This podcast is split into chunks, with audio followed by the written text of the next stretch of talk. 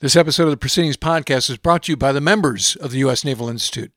Our members write, debate, and discuss key issues that ultimately strengthen the Navy, Marine Corps, and Coast Guard. Benefits include a subscription to our award winning Proceedings magazine, discounts to over a thousand titles from books published by the Naval Institute Press, and graphic novels from Dead Reckoning, a discounted subscription to Naval History magazine, special invitations to conferences and events, and access to 146 years of archival information such as historic photos, oral histories, and so much more. For more, go to usni.org/join.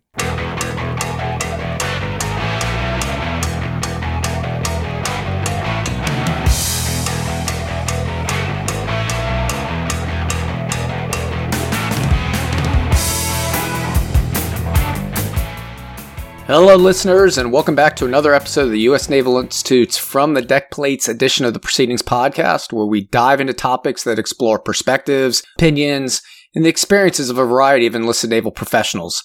I'm your host, Paul Kingsbury, retired Fleet Master Chief, co-director of outreach for the U.S. Naval Institute, and author of the Chief Petty Officer's Guide. So before we jump into this episode and I introduce our guests, this month the U.S. Naval Institute is taking time with Proceedings Magazine to focus on the U.S. Coast Guard, which celebrated its 231st birthday on 4 August of 2021. If you didn't know, the Coast Guard got its current name in 1915 after Congress merged the Revenue Cutter Service with the Life Saving Service.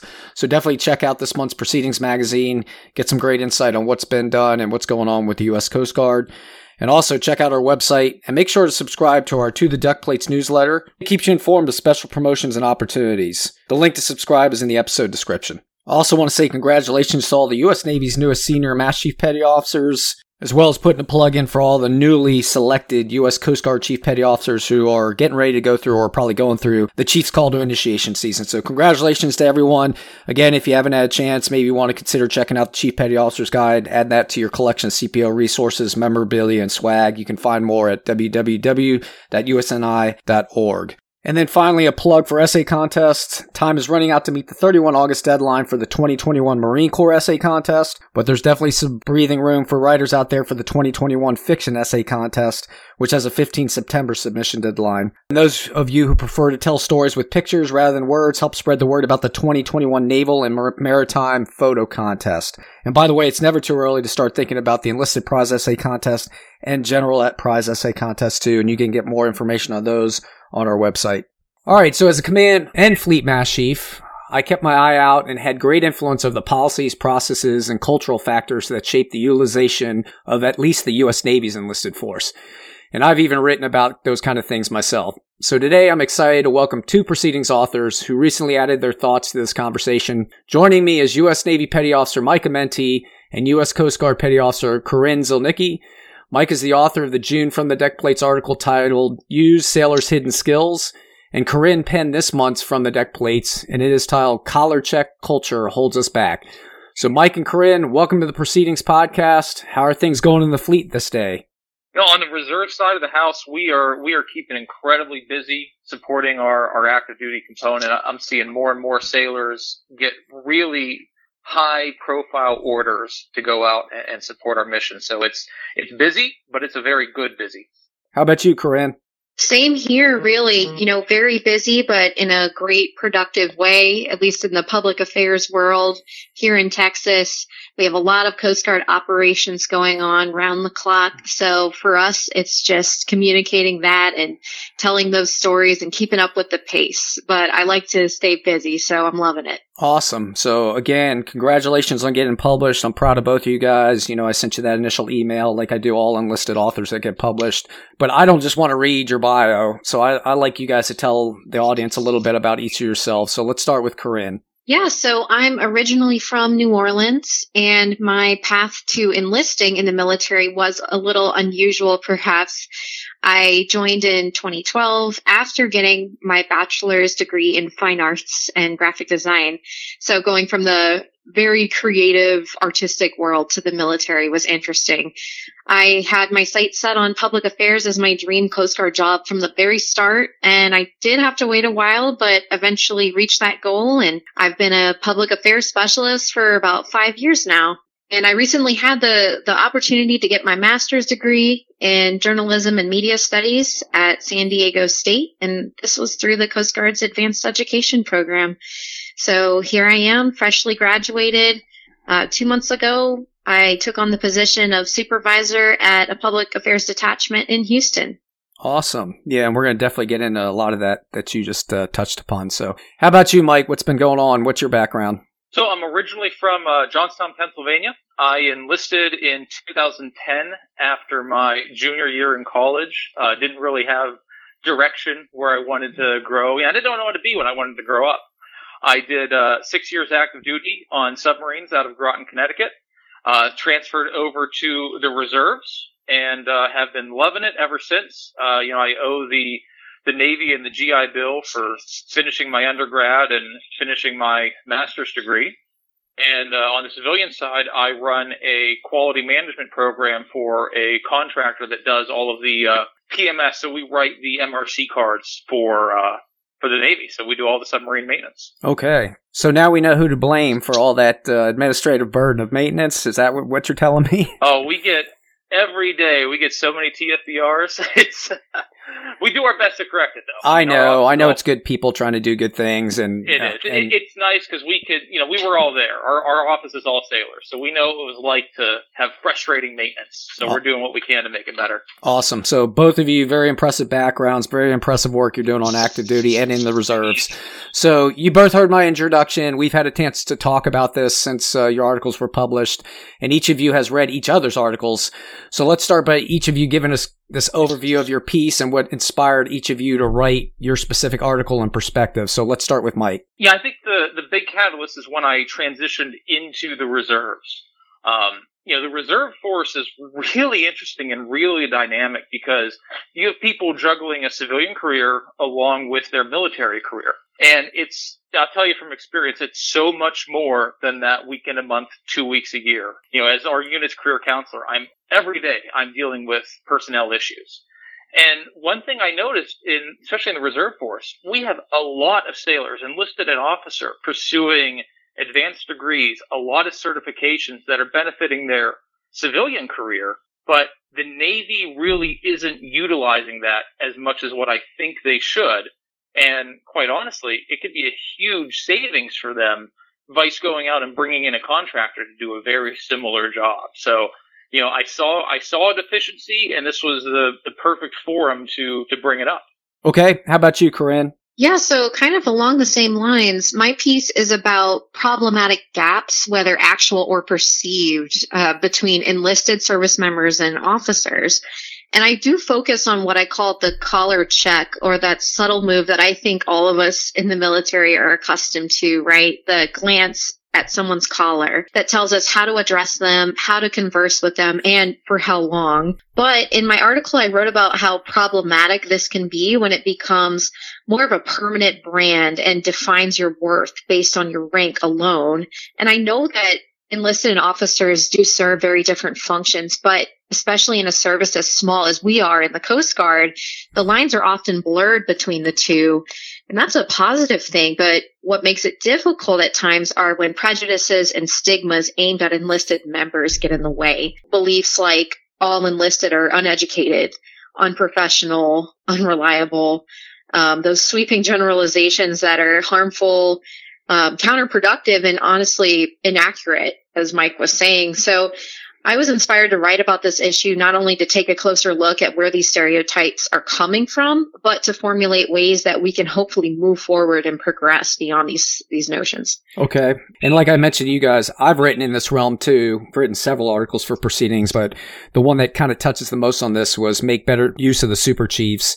And that was, I think, blends at both of your kind of pieces about, it's really about using, it's really about talent management at large and then what are the kind of cultural beliefs and the process limitations that get in the way of utilizing that talent, especially I see it as the military's evolved. So I look forward to this discussion. So Mike, your article I think was I would call it quote unquote a bit more kind of process focused and Corinne, yours was a bit more culturally focused, but culture does underpin both articles. So to what extent do you think these lingering beliefs that Corinne touched on about the enlisted force influence or impede utilization of enlisted naval professionals? So Corinne, let's start with you first on this one. Yeah, so this idea that enlisted military members are uneducated or uncultivated goes back a long way, but it really seemed to take shape in the Vietnam era. With the draft in place, those who were enrolled in college could earn a deferment from the draft, while those not in college had no such option. Um, and then additionally, we obviously can't ignore that earning a commission as a military officer, uh, whether through a service academy or OCS, is intertwined with higher education. So that association is there and rightfully so. But I think it's a major oversimplification to say point blank officers are educated, enlisted or not and therefore should only fill these specific roles within service. It's more nuanced than that. And recognizing those nuances in an enlisted member's education, talent, and experience, I think are where we fall short. So questions that I think we should be asking ourselves as supervisors and leaders and officers are, are you fully aware of your individual subordinates educational history, work experience, skills? Are you eagerly or even greedily utilizing their knowledge and skills and helping them obtain more? Or are you simply just giving into this antiquated notion that you shouldn't expect more than the bare minimum from an enlisted member? Okay. How about you, Mike? You know, that reminds me uh, of a quote. I looked this up real quick. Um, you see this floating around from the 1894 Officer's Guide about enlisted men are uh, stupid and extremely cunning. And and unfortunately, I think that's still Harworth. I think you'd agree with me. We still see that a lot. And the unfortunate thing, there are a lot of hard and soft skills that our enlisted force has. And you know, if you normalize the numbers, I think we have the most most highly educated enlisted force that we've ever had, and probably any other country has. And that's what makes us the best fighting force. But the problem is that those commanders, those senior enlisted, they need to be able to recognize that. And we need to be able to categorize these skill sets. How can they help us accomplish our mission? But how can they help us just better the force in general? It's a, it's a culture shift and culture shift is incredibly difficult.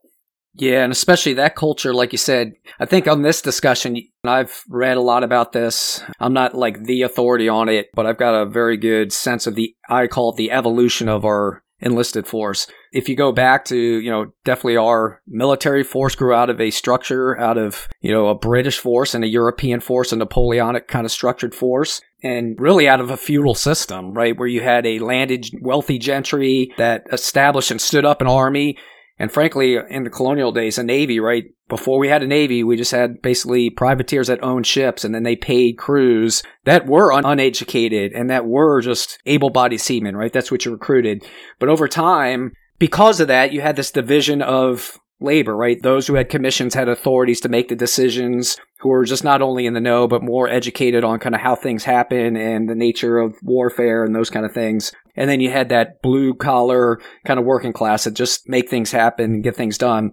But over time, as technologically militaries and navies evolve, you can see that these technical authorities and management skills had to be pushed down, right? So in the Navy side in 1893, we evolve and we develop a chief petty officer rate. And then in 1958, there's a realization of expanding to E8 and E9 pay grades. And then to, I think Mike or uh, Corinne made that point earlier, right? Coming out of the draft, you know, we started investing in the professionalization and the education the enlisted force. So it's not just a byproduct of what's happening in society there were deliberate decisions to shift to an all volunteer force, to raise recruiting standards, to invest in a GI Bill, even more so than post World War II, and to invest in education tools such as tuition assistance. And all this has come together to yield what I call the modern enlisted force. So I think it is a great point to take pause at some point and go, okay, that traditional split of who is the decision maker and who has the authorities and what a commission means compared to who could be making decisions and owning pieces of authority that traditionally have been reserved for the wardroom or other parts of the organization. Our discussion today is not the only time that's been happening. Both of your pieces highlight enlisted force education, and Corinne, you quote a 2018 DoD demographics report that estimate about 18.4% of the enlisted force held associates, bachelor's, or advanced degrees. And then, Mike, you cite a Navy Times article from 2017 that says approximately 25% have one or are working on one. So this piece of education matters because it provides you occupational opportunity and flexibility And then in turn, and this isn't just in the military, this is in the civilian world too, as Mike, you know, right? In turn, increases personal income and moves you up the social hierarchies into different classes of, of money and occupational status. And both of you write from the angle how the services lose out. But I want to get a little bit into your perspective, how the service members lose out when we don't value education or we don't fully take advantage of the talent and skills that they bring. So, Mike, what's your take on that? Quite frankly, it's retention. Any organization, when people leave, they leave because they do not feel valued. And especially now as a career counselor, when I do you know, departure CDBs with sailors, the very first thing I said is, you know, they don't feel like they're truly appreciated in what they're doing. Either their time is not being valued or their skill set is not being valued. I mean, let's be honest, whether it's active or reserve, you're going to be compensated better in the civilian world in more cases than not. And we just can't increase pay across the board. That's, that's, a, that's a huge ask and we just can't do it. But we can acknowledge our people's skill set and let them know that they're truly valued, great members of this team and the unique skills and certifications they bring to the table make us better. Retention is number one. As, as naval leaders, retention is the most important thing that we need to be focusing on. All right, Corinne, what are your thoughts? Yeah, and I mean, for any service member, especially enlisted members who are actively pursuing education or other professional development training, when you're operating within a negative stigma or acting in a way that is contrary to a stereotype, it can be really challenging on a personal level and discouraging. And unfortunately, I've seen enlisted members pursuing degrees who are shrugged off by their commands or even treated negatively because of their pursuits. And these are people who are managing their education responsibly, but these pursuits are sometimes treated as unwanted distractions from work, from the daily grind. And so I think this pervasive negative attitude may deter enlisted people from taking that first step and using their benefits while serving and from seeking opportunities. You know, I remember when I was a non-rate at my first unit, someone asked the crew during an all hands meeting to, Hey, raise your hand if you have a bachelor's degree. And I think about three or four of us out of 25 people raised our hands and we immediately received sarcastic booing and hissing from some of our shipmates, including senior petty officers and leaders. So honestly, the negative treatment regarding education and professionalism doesn't strictly come from officers, but is found within the enlisted world as well, which is self-defeating to say the least. So I think that's a great point because um, I've seen that several times, right? Because I was going to ask you that next, and you just teed it up. This general attitude, I think there's an opening and understanding in the wardroom of like, hey, um, we definitely have a more educated, capable, informed enlisted force. I think definitely in the Coast Guard, you know, you provide opportunities for senior enlisted and others to have authorities and command positions and things like that. But to what extent within the actual enlisted force is there a I don't know if it's a backwardsness in thinking. I think it represents like a blue collar mindset. And I'm not saying that in a bad way, but this just general like, hey, you don't need a degree, you just get technical training. I've heard senior enlisted stand up in front of a mixed group of officers and enlisted and say, I have a PhD, you know, public high school diploma. To me, uh, that's cringeworthy, but to others, they embrace that. So, Mike, who's right? Who's wrong? What are your thoughts on this whole thing? Yeah, I don't think there really is a, a right or a wrong with it because good or bad, that is the culture we have, and, and we need to do better. And you know, I think Corinne would agree with me. You know, I finished my bachelor's when I was active duty, and that was incredibly difficult, balancing my naval career, balancing my work life, and everything for my family. But we miss the fact that individuals who are pursuing degrees, certifications, and still serving, yes, they're, they're great, gaining valuable skills, but that time management piece, we forget about. If you can juggle that, that is incredibly important. It's really not about your name piece of paper or where it's from. It's your time management. And I've seen firsthand too many times senior enlisted kind of, ugh, you have a degree and you're enlisted now. That that's hurting the force. And I think that if we don't change that, that might be a, a rude awakening, you know, in this next great power competition because that's going to be a very unique war fighting scenario that we haven't been encountered with before. And we need to have a very flexible and agile force. Okay. Hey, Mike, real quick. So you're reserve and you've got the civilian experience. So I want to dive into that a bit because um, I've gotten feedback from people who've been enlisted, retired, or maybe not retired but got out, and then they go into maybe government service where they're competing with other GSs, maybe retired officers or wardroom members, Uh, and they're enlisted. And they let me know, like, when I talk about when that word comes enlisted out, it's actually almost a handicap to my prospects. So, what's been your experience from the outside? From hiring authorities or companies when they hear enlisted or officer, and is there a value assignment? I, I'd love your thoughts on that. What I have found is it, when you get off active duty and you're looking for jobs as an enlisted member, 90% of those jobs are going to be very hands-on doing work, field service types. And some of that is because, hey, that's a lot of what the enlisted do. They're not doing management. But there is a stigma. There is a stigma that as an enlisted member, regard doesn't matter what you are, Master Chief or, or E5, you're just an enlisted guy. I've seen a lot of JOs get out of one tour who were mediocre JOs, but get picked up for six figure management jobs because they were an officer. I have had conversations with, you know, GS12s, GS13s that I work with as a contractor. And when they find out that I was, they knew I was prior military. I, I got the, I got the pin. I, I wear my Navy stuff. But when they find out I was enlisted, there's kind of a, a shake up like, oh, you're you're now managing this as a you know prior enlisted and like of course of course i am i wouldn't be here if i didn't possess the skill sets to it so unfortunately a lot of that stigma follows you into the civilian world so you both write about how training and education processes could be adjusted to enhance talent management or enlisted force utilization. So Mike, what were your recommendations in your article? You stated a problem and then you did follow up with some good recommendations. So can you highlight those? Yeah, and I, I want to expand on some other things that actually came up after the article as okay. well.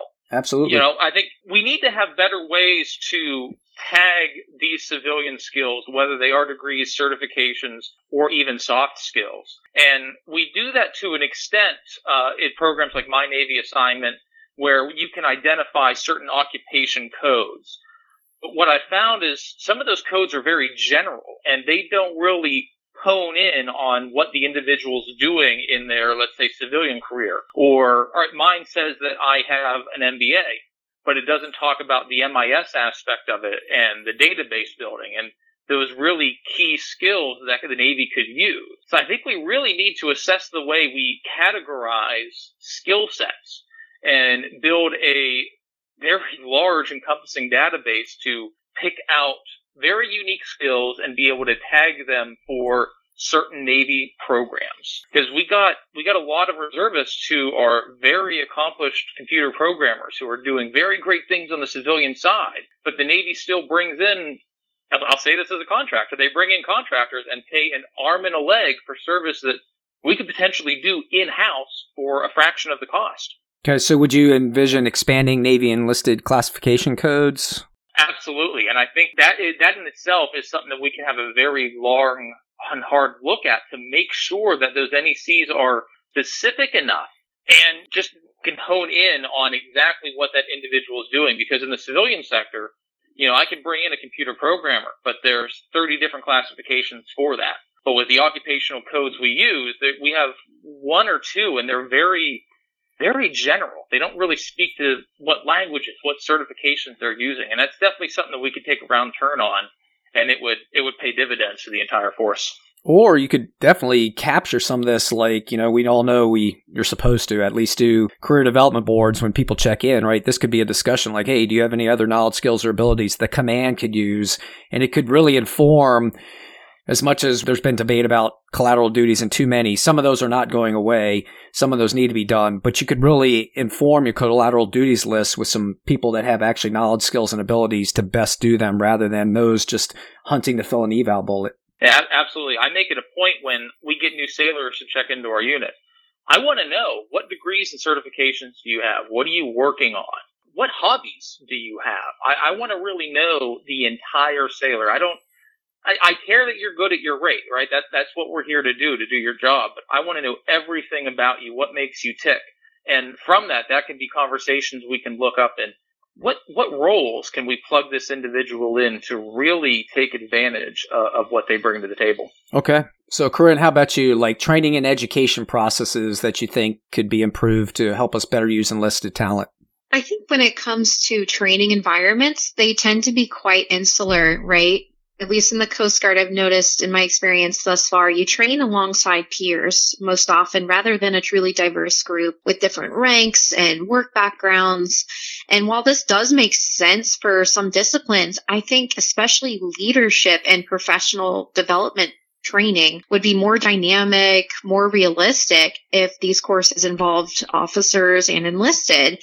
And I'm thinking about an excellent Coast Guard leadership course I took that all petty officers eventually take as they progress that could have been even better if it had taught students how to navigate those uncomfortable rank related communication barriers that I think we all inevitably face. Um, and, you know, I think conflict resolution is a lot easier when the other person's rank matches yours or is similar to your own. So teaching these skills in a more direct hands-on way rather than in a scenario based or notional manner could make a big impact. And there are other benefits of this type of mixed training environment too. You know, it could open new avenues for mentorship between officers and enlisted different ranks. And that's not just from from the senior to the junior. There's there's the reverse mentorship as well from junior to senior. It could open new opportunities for networking and ex- just exchanging ideas and and discourse. So i think that's a missed opportunity as it stands. Yeah i wrote about that in my piece too. I went through the history of involvement of basically the E8 and E9 pay grades. But then I got into some things we were doing in the 90s, early 2000s. And Chief of Naval Operations Vern Clark and MCPON Terry Scott were pushing on some very forward looking blurring the lines kind of thing, and we'll talk about that a little later. But, you know, for example, command mass chiefs that were qualified and had potential could go to the Naval War College. And I'm telling you, the feedback you would get, not just from the command mass chief going, but the officer students that were there, was that it added so much more value to the discussions. And to your point, this thing of leadership, leadership is leadership. There is no, well, I'm an officer, so the way I influence things is different, right? And hey, enlisted leadership. So we like to divide those again, another symptom of this division but the theories and the approaches to leadership, I don't care if you're a commanding officer, a division chief, leading deck seaman, if you're the principles of leadership and management, those apply to everything. And I'm with you. If you could bring those right people together at the right time, right? And arguably when I offer you leadership development of, you know, beginning, introductory, advanced is going to change. But we do some of this also at command leadership school where the commanding officers, the executive officers, and the command mass chiefs come together. They have some time apart, but then there's times when they come together, and I think that's another model where uh, what you suggest works well. So, what else did you guys recommend in your articles that you think requires adjustment? Like, I think some of you, uh, either one of you, talked on detailing and then evaluation process or qualifications. So, Mike, was there anything else you had to suggest? Yeah, the biggest thing is really seeing Sailor 2025 expand and, you know, meet every single wicket that we put out. You know, I think that where we see the detailing marketplace going to, if it, if it is fully implemented and, and done in a correct way, I think that's going to address a lot of the issues that I see. And that's going to really link up commands with the skill. Uh, on the reserve side, we have a program called ZipServe where active duty commands can literally search for specific skill sets. I need a, a, a SQL programmer or I need somebody with experience on this platform. And that puts it out to all the reservists. We could take that and kind of roll that into active duty as well for when people come up to orders. We can identify the skill sets they have and hey, you might have experience with computer programming or certain engines, but you're a cook. Well, let's take that, validate it, and you can roll into that on your shore duty. So a lot of options out there. We just need to make sure they're implemented correctly.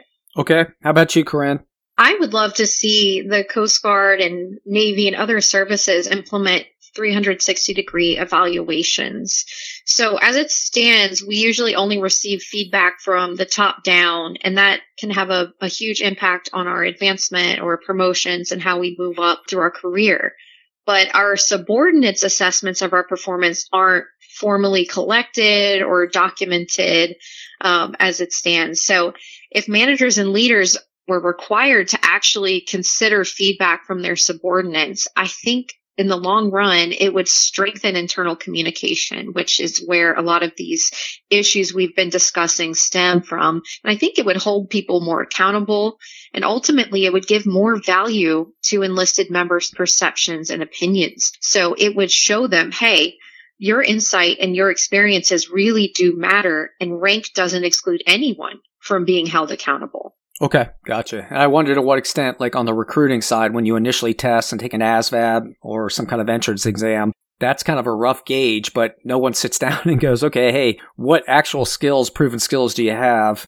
Corinne, what was your experience when you enlisted? I mean, did they take into account your degree or any background, or how did that work out? Well, it was a while ago, uh, so the memory is a little fuzzy, but okay. I don't remember any um, in-depth discussion of my work experience, of my educational background. You know, I joined with a bachelor's degree, like I mentioned, and I think that was kind of a check in the box, right? Part of the discussion because it's a requisite part of that initial discussion. But I don't, it definitely didn't start there. Um, it's been more incumbent on me. Um, the onus has been on me throughout my career to bring my skills and my background to the table. Okay. And you have to be assertive about that. So I've, I had certainly not in the beginning. I, I didn't really feel like that was being drawn out okay. So let's ask this. So there's people out there listening that are going to naturally say, Hey, you had the opportunity to be an officer. You had a degree. I think this is an important part of understanding why people with degrees don't necessarily choose to pursue a commission. So what was your experience with that? Yeah, and I do get that question fairly often. So the place I've landed at, how I explain it is that it comes to vocation. I feel vocationally called to do the job that I'm doing in the Coast Guard.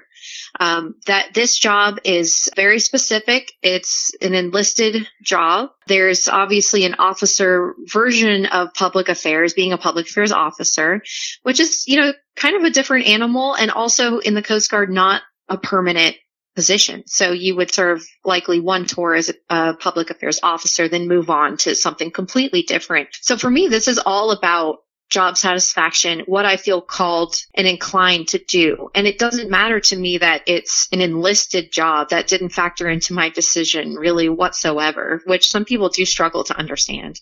So let's move on. So I think there's another cultural piece to this. Books I'm reading about, you know, social classes and hierarchy to kind of get a better sense of this. And this concept is called prestige, right? And prestige is something that's linked to occupation and income. People can and they do associate personal behaviors, lifestyles, and social interactions based on prestige or what they think about prestige. Um, they make assumptions about prestige based on these attributes. So, for example, you know, there's a general distinction and there's behavioral expectations of white collar versus blue collar workers. And then one way prestige is signaled is through signs of respect. So things like salutes, greetings, order of precedence. And those things are clearly a part of military life. And Corinne, in your article, you say Unfortunately, the collar check often becomes a mindset and exacerbates a greater problem embedded in the military tradition, the gap between officers and enlisted members. And these class attitudes are also demonstrated by what people say, and in some cases, well-meaning words of praise from wardroom or civilian people can actually come across or be patronizing. So, Corinne, what are your experiences with military prestige, what you would call collar checks? Okay, so I'd like to preface this by saying I do feel very fortunate in my career. I mean, I've had amazing opportunities to further my education while serving and develop myself professionally. So I would be remiss not to acknowledge that. But when it comes to collar checks and microaggressions, as an enlisted member, I have unfortunately been on the receiving end of what I consider rank based stereotyping.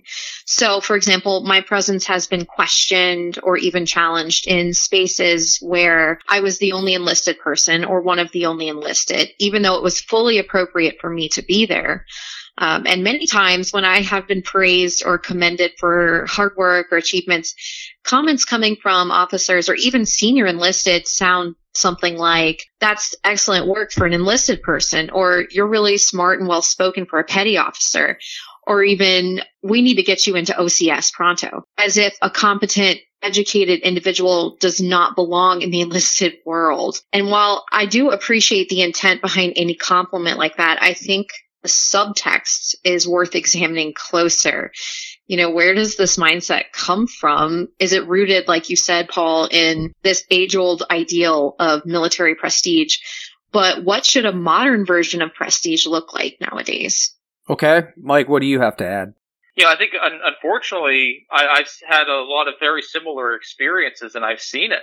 I was participating in a joint NATO exercise and I was giving a whole bunch of briefs and, and typically these briefs were done by officers, very higher ranking officers. So, you know, here comes SGS 1 to, to give the brief in front of this large joint and, and NATO force.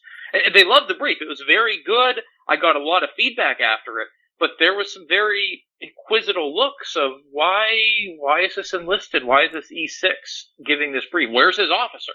And it's, again, it, it's troubling because there, as soon as I walked on, I was being judged because I was enlisted. They didn't even get to see the presentation and they had a, an idea of what I was going to present them. Fortunately, I, I crushed it and exceeded their expectations, but that doesn't happen a lot.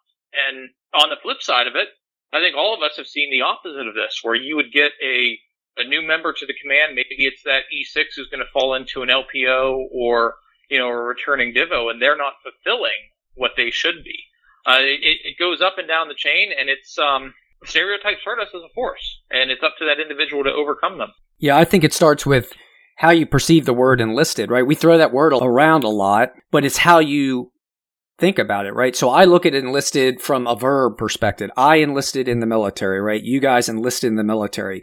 There's some that look at it as an adjective, right? That enlisted person, right? And with the adjective form, value gets assigned, right? And then the values are based on beliefs that are misplaced and not entirely, right? I would offer there's a standard distribution of behavior, you know, in the enlisted force, but I'm also going to offer there's a standard distribution of behavior in the wardroom as well. So this mindset of behavior is something else we got to get into, right? I think there's always an assumption, right? As you heard, an officer and a gentleman, there's an expectation that these behaviors are just natural. I think that's one point of it, right? And then enlisted members needed to be incentivized to be good with things like good conduct medals and these incentives towards behaving well, right? And again, we can go back in time and that probably applied and was true, but we've carried many of these things through. And, and, as we've seen, there's been instances of behavior like, you know, Glenn Defense Marine, where in the wardroom there was very bad behavior as well, all the way up through the flag officer ranks. So again, I think it's great to have this conversation and just get people to stop and think about what that word enlisted means, but don't limit your frameworks about capability and talent management because of it. And then,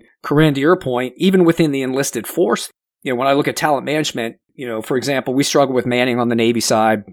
In some cases, we can't man, you know, a chief petty officer billet because we just don't have the chief petty officers to distribute. So perhaps I have an E7 or a chief petty officer with eight years in the Navy, and perhaps I have an E6 in the same division, a first class petty officer with 12 years, more experience, more qualifications.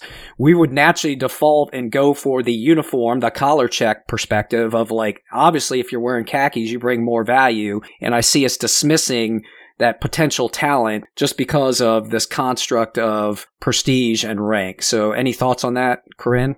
Yeah, I, I completely agree with you, Paul. I think I've thought a lot about um, the enlisted world just in and of itself and how we can chip away at this problem, you know, not just looking outwards at the, the gap between us and officers, but, you know, I think how we, how we talk amongst ourselves, how we treat ourselves, how enlisted supervisors interact with junior members, you know, new enlisted members straight from boot camp, you really set the tone and, and those first impressions can last a very long time.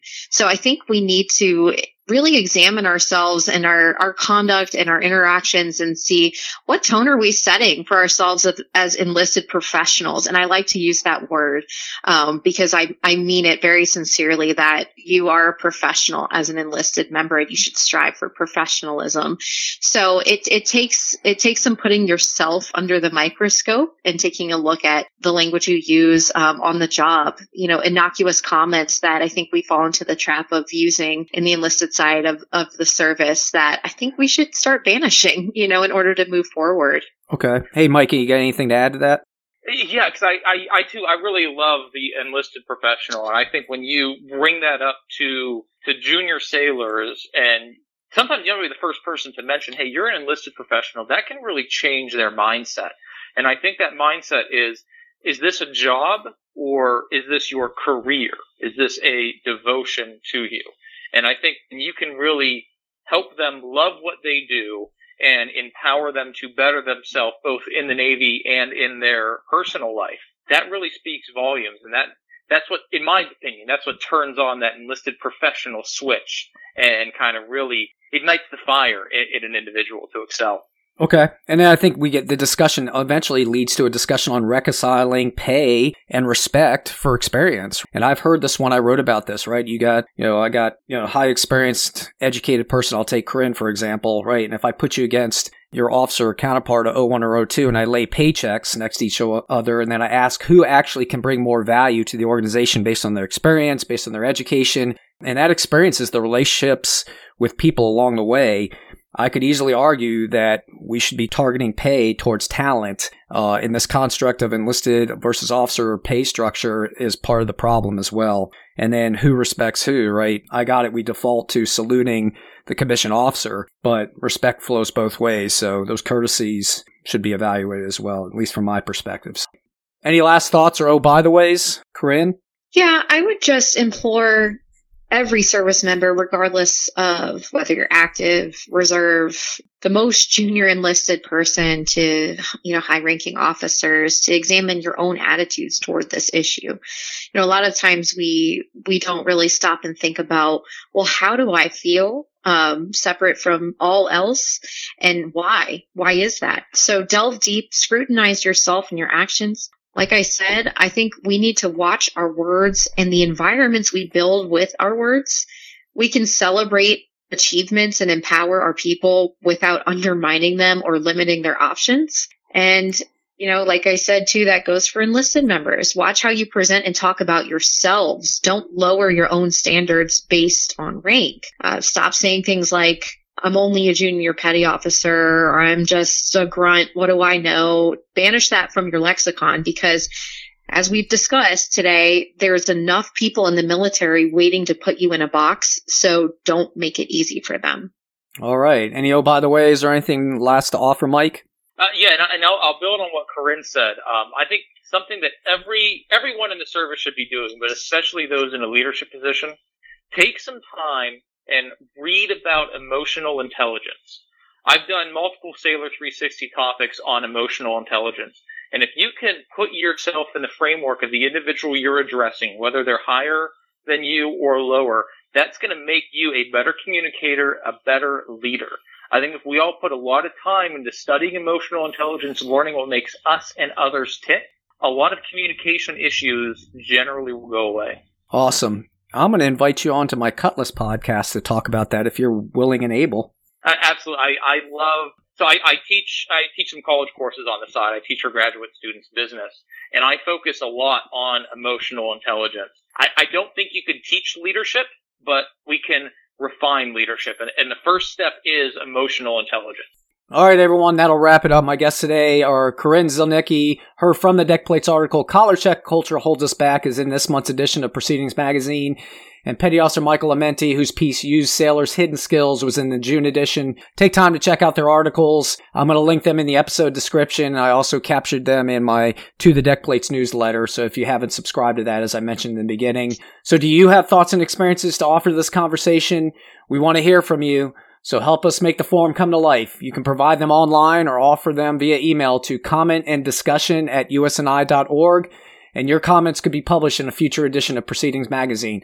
So Mike and Corinne, thanks to both of you for your service. Thanks for offering us your insight, your experience, and your time. Uh, like I said, I'm so proud of you guys. Please keep writing and please dare to make a difference and keep daring to make a difference. And then finally, Please help me serve as ambassadors for the U.S. Naval Institute. Help tell who we are, what we do, and the value of throwing in your thoughts and writing in the forum. So good luck to you guys. Thanks so much, Paul. Thank you, Paul. All right, that wraps up this from the Deck Plates edition of the Proceedings Podcast. Thanks for joining me. Make sure to like, share, and subscribe to the Proceedings Podcast. And until next time, remember victory begins at the Naval Institute.